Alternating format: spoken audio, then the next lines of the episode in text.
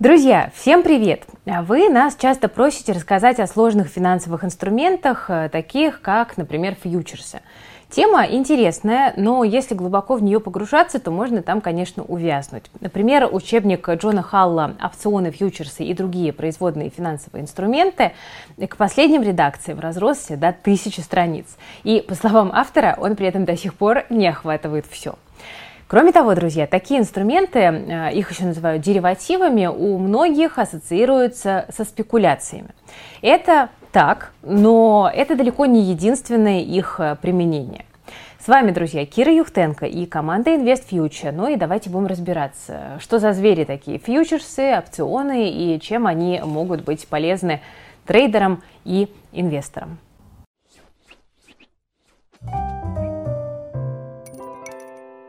Ну, э, давайте я сначала объясню на таких максимально бытовых примерах.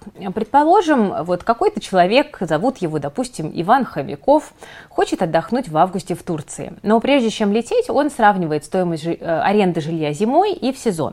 И в итоге решает забронировать квартиру в Стамбуле заранее, в январе, потому что это втрое дешевле, чем в августе. Арендодатель соглашается, но с условием отменить эту бронь нельзя. То есть отдать деньги придется, даже если Иван не поедет. И вот это у нас такой очень условный фьючерс. Если цена аренды вдруг упадет и придется платить по договору, то Иван деньги потеряет, но в других обстоятельствах он в выигрыше. Туристы платят в три дорого, а наш герой отдал январскую стоимость. Ну а разницу потратил на игру в местном казино. Есть и другой вариант. Например, хозяин квартиры согласен сдать жилье в аренду по зимним ценам, но просит небольшую предоплату. И что тогда? Если цена аренды в августе будет ниже той, по которой забронировал Иван, то он отменит бронь, но предоплата останется у арендодателя. И вот это у нас уже такой опцион условный, ну, точнее говоря, опцион call. Он помогает покупателю хеджировать риски, ведь при падении цен на жилье можно отменить сделку и арендовать квартиру дешевле. Вообще среди производных инструментов самые распространенные это именно опционы и фьючерсы. То есть первые опционы означают право что-то купить, option, а вторые фьючерсы – обязанность. И те, и другие применяются для хеджирования, то есть для страхования рисков. Фьючерсы также хороши тем, что помогают избежать потерь из-за волатильности активов, и фьючерсы, и опционы торгуются на бирже. И, кстати говоря, друзья, у нас на платформе EF Plus скоро пройдет э, эфир, который посвящен именно практической торговле фьючерсами. Там будем разбираться, как использовать этот инструмент в целях хеджирования. В первую очередь э, мы его сейчас вот составляем на основе портфелей подписчиков и понимаем, что для многих тема хеджирования действительно актуальна. Поэтому вот на примере реального портфеля мы разберемся, как использовать э, фьючерсы. И кроме того, про получение квалификации тоже будем говорить. 7 сентября в 19.00 по Москве пройдет э, эфир. Вот кто хочет подробнее в этой теме разобраться именно с практической точки зрения, приходите. Он доступен подписчикам платформы и в плюс, так что если вы подписчик, не пропустите. Э, если вы еще не подписаны, вы можете это сделать. Ссылочка есть в описании. Ну а мы с вами идем дальше.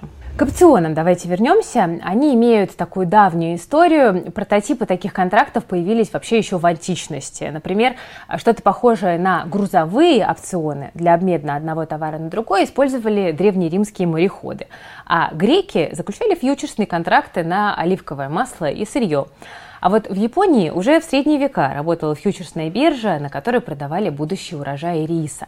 Но была и проблема. Торговлю такими инструментами почти не регулировали.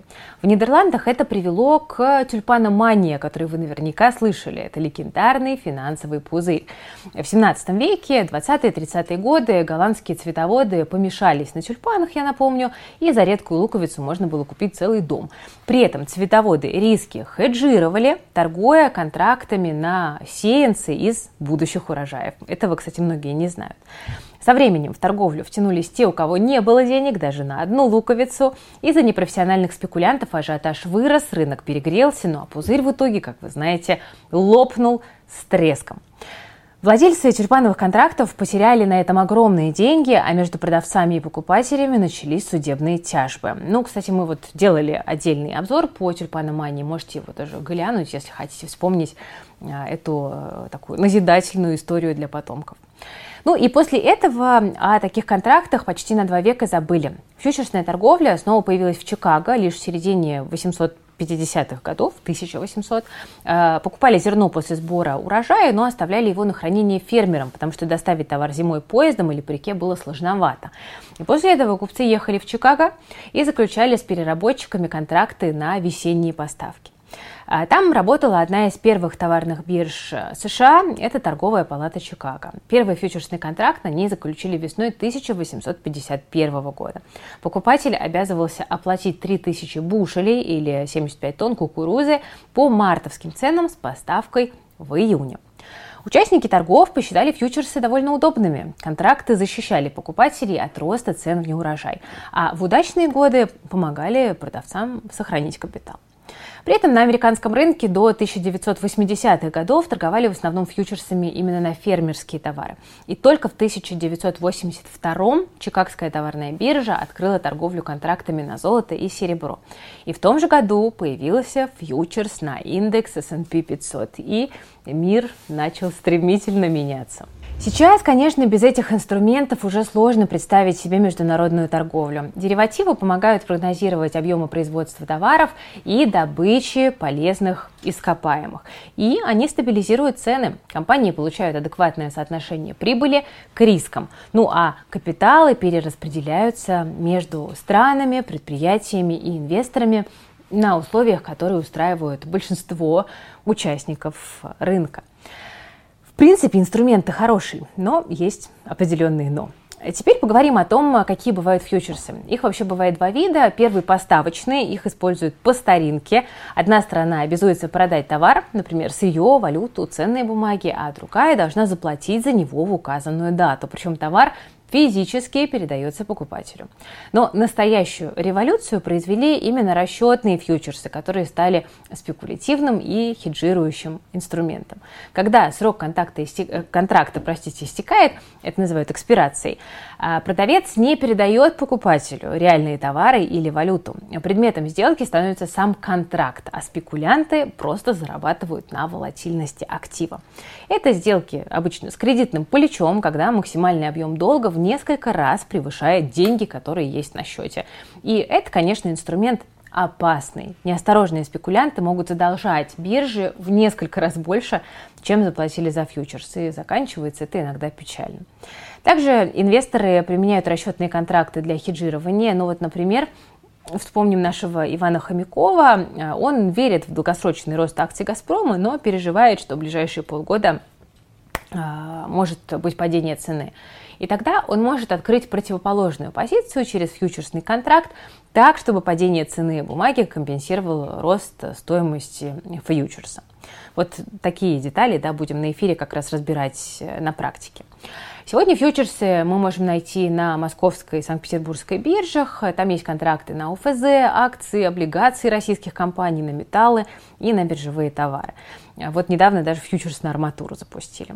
А, деривативы а, доступны не к валам, только после тестов, которые разработал ЦП и проводят э, брокеры. Ну, друзья, конечно, перспектива увеличить капитал в десятки раз за счет роста цены на фьючерсы может показаться очень привлекательной. Но я хочу вам очень настоятельно напомнить, что они работают и в другую сторону. Если актив упадет в цене, можно потерять очень и очень ощутимую сумму, да.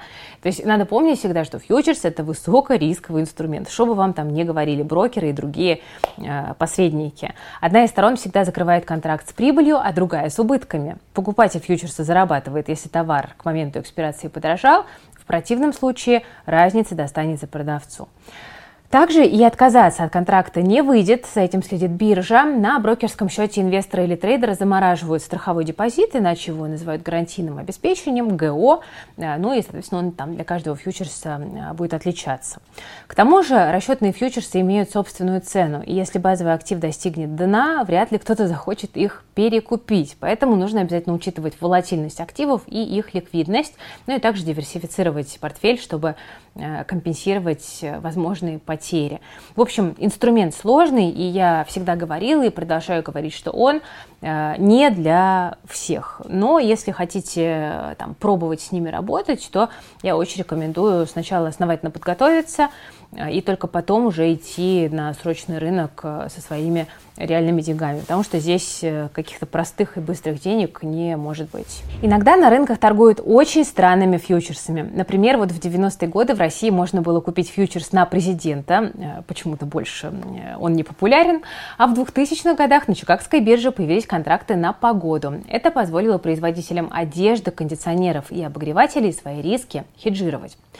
Есть даже фьючерсы, основанные на доходе фильмов за неделю в прокате, ну и также торгуют деривативами на грузоперевозки и показатель э, занятости населения в США. Последний растет на 25 долларов за каждую тысячу рабочих мест, появившихся за месяц. И, э, кстати, вот университет Айовы через сервис Iowa Electronic Markets позволяет трейдерам ставить даже на исход политических выборов. Э, там это до сих пор возможно. Вот, например, в 2016 можно было купить контракт за 4 4 цента э, на победу Трампа и в случае выигрыша получить за него, по-моему, доллар.